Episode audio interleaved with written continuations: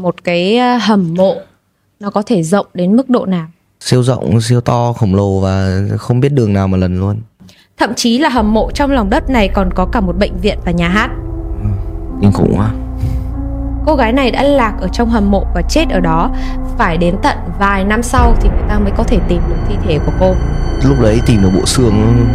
Và có người còn cho rằng là Masha đã bị vấp ngã ở trong hầm mộ. Nhưng mà đấy cũng chỉ là những suy đoán mà thôi. Bởi vì là không một ai biết chắc chắn là Masha đã chết như thế nào.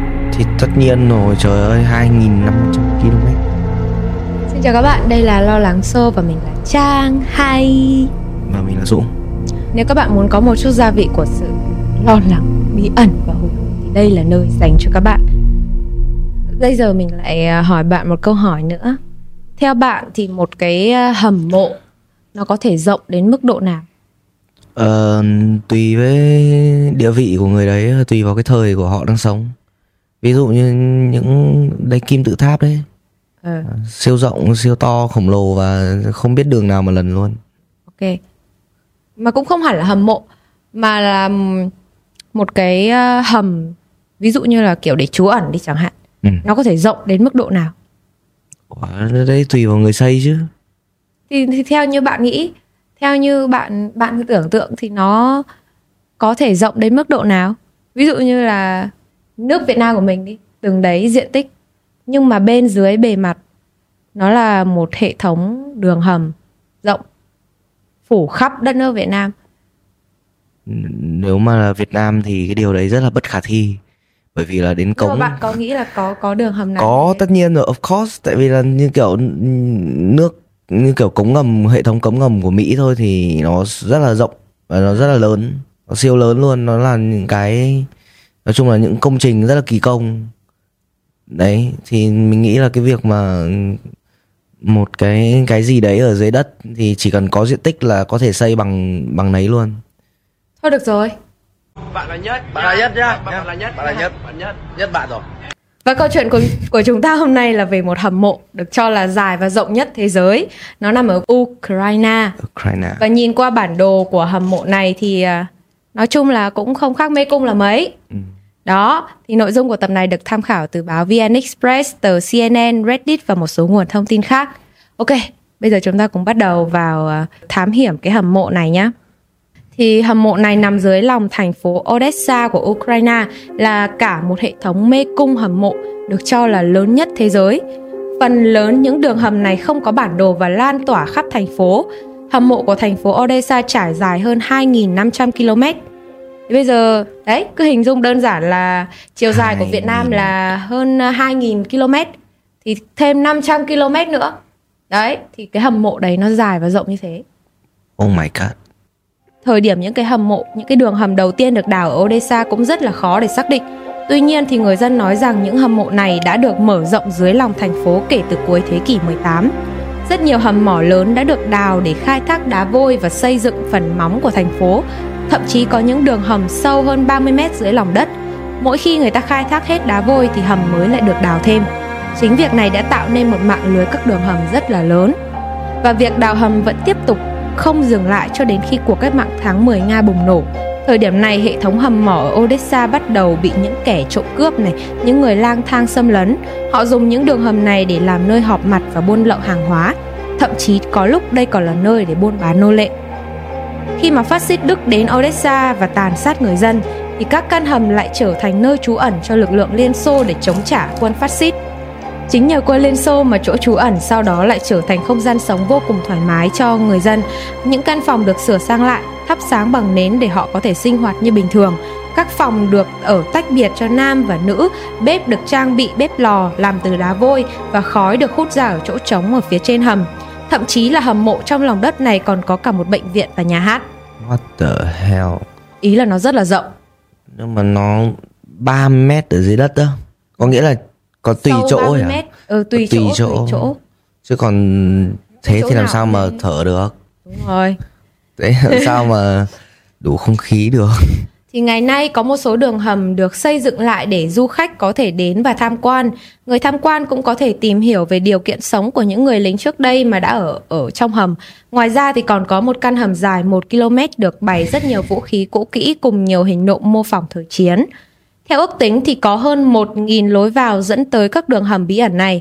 Nhiều nhà thám hiểm tới đây đã khám phá ra các đồ vật cổ như là tiền xu, dụng cụ, màu vải vóc, đồ bếp hoặc là súng từ thời chiến tranh thế giới thứ hai và nhiều tờ báo cũ. Ờ, bảo là không có bản đồ thì cũng không đúng bởi vì là thật ra là người ta có vẽ lại bản đồ của cái hầm mộ này rồi nhưng mà cũng chỉ vẽ lại được một phần thôi. Có những cái đường hầm nó bị hư hỏng nặng và không còn đi lại hay là sử dụng được nữa. Ừ.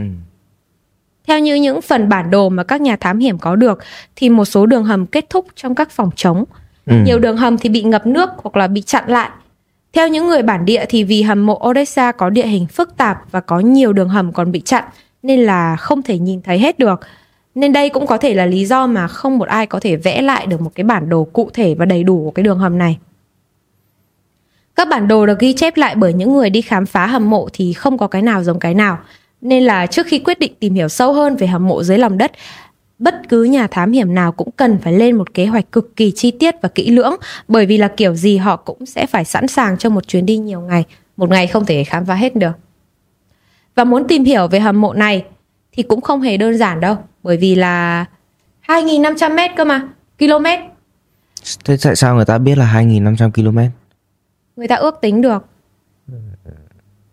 Ước tính thôi thì Không, tức là người ta chỉ không vẽ được cái bản đồ đấy thôi nhưng mà sẽ biết là ở phần trên là nó sẽ đến đâu ấy, khai thác đến đâu ấy. quá dễ luôn các bạn chỉ cần việc gọi cho Google. Không? Chắc Hỏi Google thì Google Maps á. Google họ vẽ bao nhiêu cái đường Nhưng mà nó ở dưới hầm mà. nó có máy để vẽ mà. Thôi được rồi. Trời ạ. Nhưng mà đây, đây là một phần cái bản đồ của cái đường hầm của cái hầm đấy bạn có thể xem. Kinh khủng quá. Thì à, đấy để khám phá được những cái à, Có nghĩa là nó không thông nhau nên là cái việc mà vẽ nó khó gì. có một nghìn lối vào cơ mà. Thế ở bên trên có người sinh sống không? Tất nhiên là có nó nằm ở dưới thành phố mà. Nó nằm ở dưới thành phố Odessa mà. Ừ. Chắc là dân cư ở trên cũng không quá đông đâu nhỉ. Không nó sập một cái thì cũng là vấn đề đấy. Thì thế bởi vì là người ta đào cái hầm này xong rồi cũng khai thác đá vôi ấy mà bởi vì là sau đấy cái việc khai thác bị dừng lại bởi vì người ta cũng sợ là khai thác nhiều quá nó sẽ làm cho cái phần đất ở trên nó lút nó sập xuống Thì tất nhiên rồi, trời ơi, 2.500 km. đó chính vì hầm mộ này được xây dựng từ rất lâu rồi và không một ai hoàn toàn biết rõ hết tất cả những thứ về nó nên là đã có rất nhiều câu chuyện bí ẩn. Thật ra đây không phải là xây dựng, đây là phá hoại tài sản của nhưng mà bây giờ người ta vẫn thành địa điểm tham quan du lịch à, mà. không thật ra là đùa thôi nhưng mà đây gọi là sao nhỉ? Gọi là khai thác nhưng mà không có kế hoạch à. Cụ thể họ chỉ đơn giản là họ thấy chỗ nào đào được là họ đào. Nhưng Thế là- nó lâu lắm rồi không biết là Ờ. còn không cả xác định được cái thời gian mà nó xuất hiện cơ mà. Thì đấy thì không có kiểu không có nhà thầu không có gì cả. Kiểu đấy mọi Rồi, người cứ ok. đào thôi. Nên là nó thành kiểu văn hóa đào đất. Rồi ok. Đó thì ờ, đấy là một là về cái lịch sử và những cái của cái đường hầm này. Nhưng mà bởi vì chính vì cái sự ờ, xây dựng từ rất lâu này và không một ai biết rõ về cái đường hầm này nên là cũng có rất là nhiều câu chuyện bí ẩn và rùng rợn được ờ, lưu truyền lại những câu chuyện về hầm mộ Odessa thì khá là nhiều từ những ờ, xác chết được tìm thấy trong hầm mộ này cho đến những người đã bị lạc trong hầm mộ và không bao giờ quay trở lại nữa Thậm chí là còn có những câu chuyện về các vụ hành quyết và các hội nhóm sùng bái phát xít Đức. Đôi khi bạn cũng có thể nghe được những câu chuyện tâm linh quỷ dị về hầm mộ này nữa. Thì à, một trong số đấy là một câu chuyện khá nổi tiếng về một cô gái tên là Masha. Cô gái này đã lạc ở trong hầm mộ và chết ở đó. Phải đến tận vài năm sau thì người ta mới có thể tìm được thi thể của cô. Là kiểu mê cung mà không tìm được. lúc đấy tìm được bộ xương Ừ thì tìm được bộ xương chứ làm sao tìm được gọi là người nữa. Chết rồi còn đâu. thế phải gọi là thi hài à hài cốt Người ta kể rằng vào năm 2005, một nhóm thanh thiếu niên đã đi ra ngoài để tổ chức một bữa tiệc nhỏ vào đêm giao thừa và họ quyết định sẽ tổ chức bữa tiệc này ở trong hầm mộ Odessa. Bởi vì đây là một nơi khá riêng tư, kín đáo để uống rượu và vui chơi, đã thế lại còn ờ, hơi creepy, hơi đáng sợ, hơi bí ẩn, nên là đây là một địa điểm tổ chức tiệc khá lý tưởng đối với họ. Một trong số đó chính là Masha, cô bé chỉ đơn giản là đi chơi cùng với những người còn lại của nhóm để gọi là uh, tiệc tùng thôi. Họ cùng nhau uống rượu, khi mà rượu hơi ngấm rồi, cũng hơi say rồi, thì lúc này máu thám hiểm của cả nhóm mới nổi lên. Trời ạ. Đấy, thế là Masha cùng nhóm bạn tiến vào bóng tối, sau đó cô bị tách khỏi nhóm và lạc giữa mê cung của đường hầm. Ừ. Có người còn cho rằng nhóm bạn đã chơi xấu Masha để cố tình để cô đi lạc. Họ cũng đã nhận ra sự biến mất của bạn mình nhưng mà không tìm kiếm quá lâu bởi vì là nghĩ là Masha rồi cũng sẽ ra ngoài rồi hoặc là đã đi ra trước đó rồi. Nhưng mà không may là lúc mà nhóm bạn trở ra thì không thấy Masha đâu và cô bé không bao giờ tìm thấy được đường để quay trở lại bên ngoài hầm mộ nữa. Ừ. Không bao giờ thấy cô bé quay lại quay trở ra nữa. Và có vẻ như Massa đã lạc ở trong hầm tối 3 ngày mà không có một sự trợ giúp hay là phương tiện sinh tồn nào. Mọi người nghĩ rằng là Massa đã lang thang trong bóng tối, không có thức ăn, nước uống hay là bất cứ vật dụng nào kèm theo. Người ta còn cho rằng là thậm chí đã lạc quá sâu vào trong đường hầm, mà càng vào sâu thì không khí trong hầm mộ càng lạnh và khô, không gian cũng trở nên chật hẹp hơn nên có thể là Masa đã phải bò ở trong đường hầm. Bạn bè của cô ấy không bao giờ thấy Masa trở về. Cảnh sát thì có vẻ như là không muốn mạo hiểm để tiến vào hầm mộ và tìm một cô bé mà không biết chính xác vị trí của cô ấy là ở đâu. Và có người còn cho rằng là Masha đã bị vấp ngã ở trong hầm mộ, sau đó chết vì đói và khát nước, cộng thêm là phải vật lộn một mình trong bóng tối nữa nên là cái cái khả năng sinh tồn nó cũng kém hơn. Và nhưng mà đấy cũng chỉ là những suy đoán mà thôi, bởi vì là không một ai biết chắc chắn là Masha đã chết như thế nào. Thì chưa đầy 6 tháng sau khi vụ việc xảy ra, đột nhiên có một tin đồn lan truyền rằng có ai đó đã phát hiện ra một thi thể ở trong hầm mộ. Tin đồn này nói rằng thi thể nằm sâu trong hầm mộ và có vẻ như là mới chết cách đây không lâu. Một nhà thám hiểm đã đến hầm mộ để tìm kiếm thi thể và có vẻ như là đã tìm được một thi thể thật. Giữa những bức tường và mặt đất đá vôi màu vàng, các nhà thám hiểm trẻ tuổi đã tìm thấy được một thi thể như được ướp xác một phần do không khí khô lạnh của đường hầm. Thi thể này mặc quần jeans và đi giày hiện đại. Nhóm thám hiểm đã tìm ra thi thể gồm ba cậu thanh niên. Họ đã cùng chụp một bức ảnh về cái xác như là kiểu vừa tìm thấy một cái gì đấy rất là quan trọng.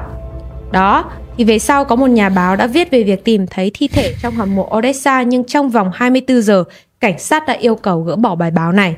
Nhưng mà một trong ba cậu thanh niên phát hiện ra thi thể đã quyết định chia sẻ câu chuyện này lên mạng Internet.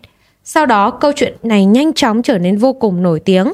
Vào năm 2009, có một bài đăng trên diễn đàn tài nguyên của Urban Explorer. Tài khoản này của một người tên là Eugene Lata. Lata. Eugene. Eugene Lata.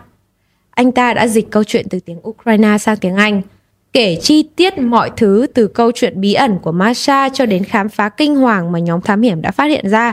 Anh ta nói rằng người bạn thân nhất của mình chính là người dẫn đầu cái nhóm ba thanh niên này ừ. và anh ta cũng đã ở đó khi bức ảnh nổi tiếng kia được chụp.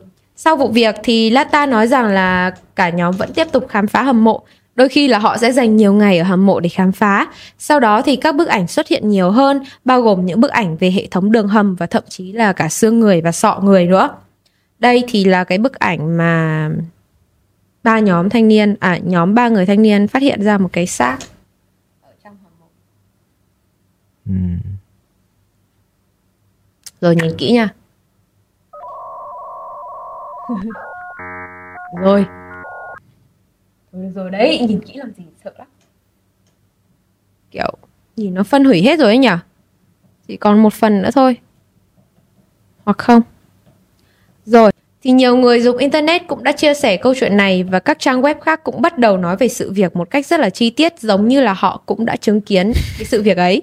Và có thể tất cả những câu chuyện này chỉ nhằm mục đích là thay cho một lời cảnh báo là mọi người hãy tránh xa hầm mộ này nếu không muốn có kết cục xấu số.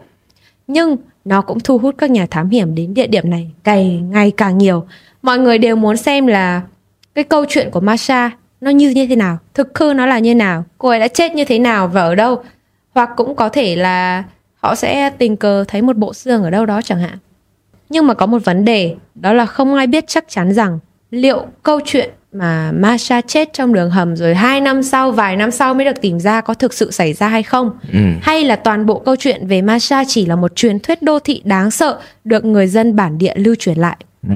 Bởi vì có rất ít hoặc không có hồ sơ về cô gái nào tên là Masha từng biến mất trong hầm mộ cả và cũng không có những à và cũng có những người không tin vào lời kể của Lata về việc phát hiện thi thể ở trong hầm mộ.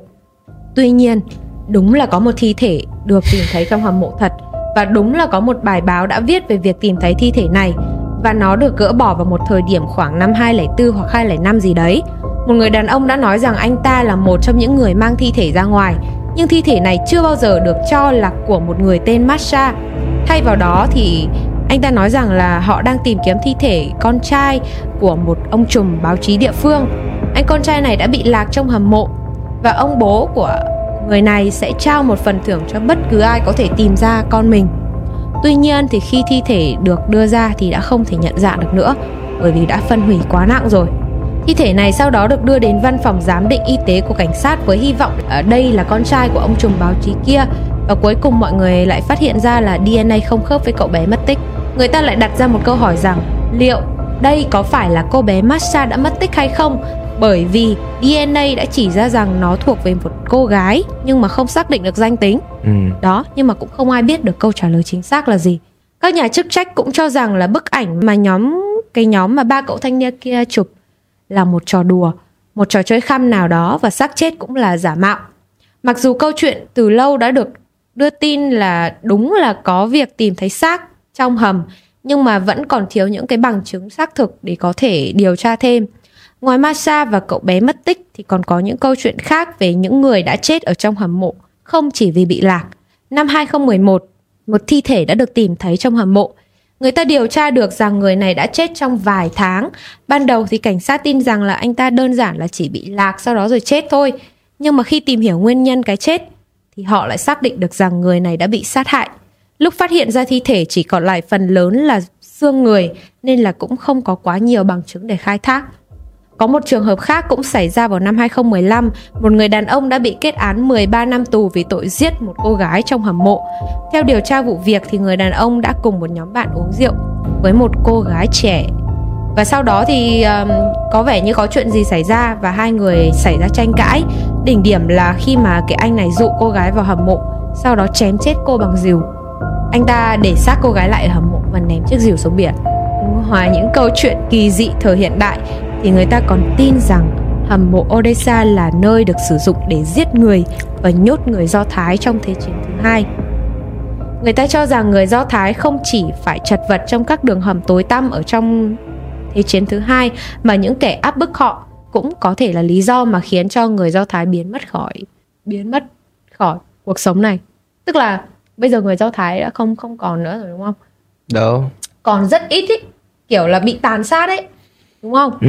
đấy thì có thể là những cái chính là lý do mà những cái kẻ áp bức những người do thái ở đây người ta giết người ta tàn sát nên là đấy là lý do mà người do thái còn lại kiểu rất là ít ấy Đâu. Người Do Thái bị tàn sát nhiều nhất là do Đức Quốc xã chứ. ừ thì lúc này ở trong hầm này thì đức quốc xã đến đây đúng không thì những cái người mà Không nhưng mà đấy là tàn sát người Do Thái là trong những ngày mà nhà máy mà. Nó xây ra những cái nhà máy để xay thịt nữa. Ok? Rồi. Thế để tập sau làm về cái vấn đề này đi nhá. thì đây là câu chuyện mà người ta cho rằng là những người do thái đã ở đây Không thể Và- biến mất nhiều đến như thế được. Đây là hàng triệu người cơ.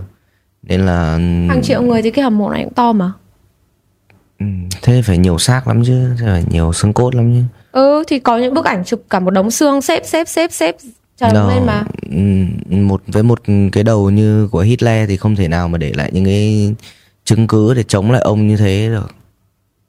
Nên là ông ấy đã xây ra những cái cái riêng để để chỉ để giết người thôi. Ừm, ok. Hôm sau cho bạn đổi vị trí lên làm host. Hơn nữa là trong thế chiến thứ hai thì phiến quân Liên Xô đã đến hầm mộ để ẩn náu và sinh sống. Họ tạo ra một nền văn minh ngầm ở đó những tàn dư có thể được tìm thấy cho đến ngày nay, thì người Đức và người La Mã cố gắng bịt kín bất kỳ lối ra nào mà họ tìm thấy và sẽ ném khí độc vào đường hầm để cố gắng giết hết quân Liên Xô ở đây. Và khi điều này xảy ra thì một số người tin rằng là những người lính của phát xít Đức đã bị bắt và kéo vào bóng tối để xử tử. Người ta có thể tìm thấy những bộ xương cũ gần mũ bảo hiểm và các hiện vật trong Thế chiến thứ hai của Đức. Tuy nhiên thì các hộp sọ không bao giờ được tìm thấy, thì đấy có thể là những người lính này đã bị chặt đầu. Và như bạn thấy thì tất cả những gì đã xảy ra ở hầm mộ Odessa không khó để người ta có thể tưởng tượng và nghĩ ra những cái câu chuyện tâm linh đáng sợ. Các hướng dẫn viên được thuê để khám phá hầm mộ có thể kể cho người tham gia nghe những câu chuyện truyền thuyết ly kỳ bên trong hầm mộ. Câu chuyện nổi tiếng nhất trong số đó có thể là được gọi là thợ săn trắng. Nếu biết nơi để tìm thì người ta có thể tìm thấy những đền thờ thợ săn trắng ở bên trong đường hầm của Odessa và thợ săn trắng được cho là một thợ săn đã bị dụ dỗ vào hầm mộ để tìm vàng và kho báu. À nhưng một số người cho rằng thợ săn trắng lại là một lính đánh thuê và sau đó thì anh ta chết ở trong hầm và bây giờ cái linh hồn của anh ta vẫn đang lang thang ở trong các đường hầm này. Người ta lại cho rằng có lẽ là cái linh hồn này để bảo vệ những người mạo hiểm vào trong hầm mộ để khám phá. Nhưng mà ai biết được, đúng không? Có thể người ta cũng à, nghĩ rằng đây có thể là linh hồn của cô gái Masha bí ẩn vẫn lạc lõng ở trong bóng tối và chưa tìm thấy được đường ra. Lúc lúc cô ấy chết là cô ấy được 18 tuổi chưa? Ai biết được, chỉ biết là có một cô gái massage vào trong đường hầm thôi. Ừ, nếu mà chưa đủ 18 tuổi không nên uống rượu bia.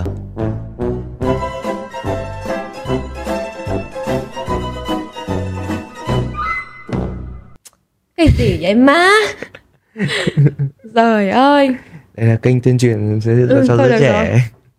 Không ngờ luôn đấy, không ngờ là, là là bạn sẽ nói câu đấy. Tưởng là có gì hay. Rồi. Bên cạnh việc được biết đến là nơi phiêu lưu của các nhà thám hiểm, các nhà chức trách ở Odessa từ lâu cũng đã nói rằng khu vực hầm mộ còn được sử dụng làm địa điểm cho các nghi lễ của những người sùng bái ờ, quỷ sa tăng. Ừ. Bên trong hầm mộ có một loạt các hình vẽ graffiti cũng như là các ngôi đền nhỏ của các vị thần và linh hồn vô danh. Một số người nói rằng còn có hàng loạt các nhà thám hiểm hành hương đến hầm mộ giống như là một giáo phái, nhưng mà họ chưa bao giờ khẳng định là có liên quan đến bất kỳ tôn giáo nào. Dù đầy dẫy những câu chuyện rùng rợn như thế nhưng mà việc khám phá hầm mộ vẫn không hề bị cấm. Thậm chí là bạn vẫn có thể vào đây tham quan bình thường. Tất nhiên là hầu hết các cuộc thám hiểm có thể mất rất là nhiều ngày và có thể là cực kỳ nguy hiểm.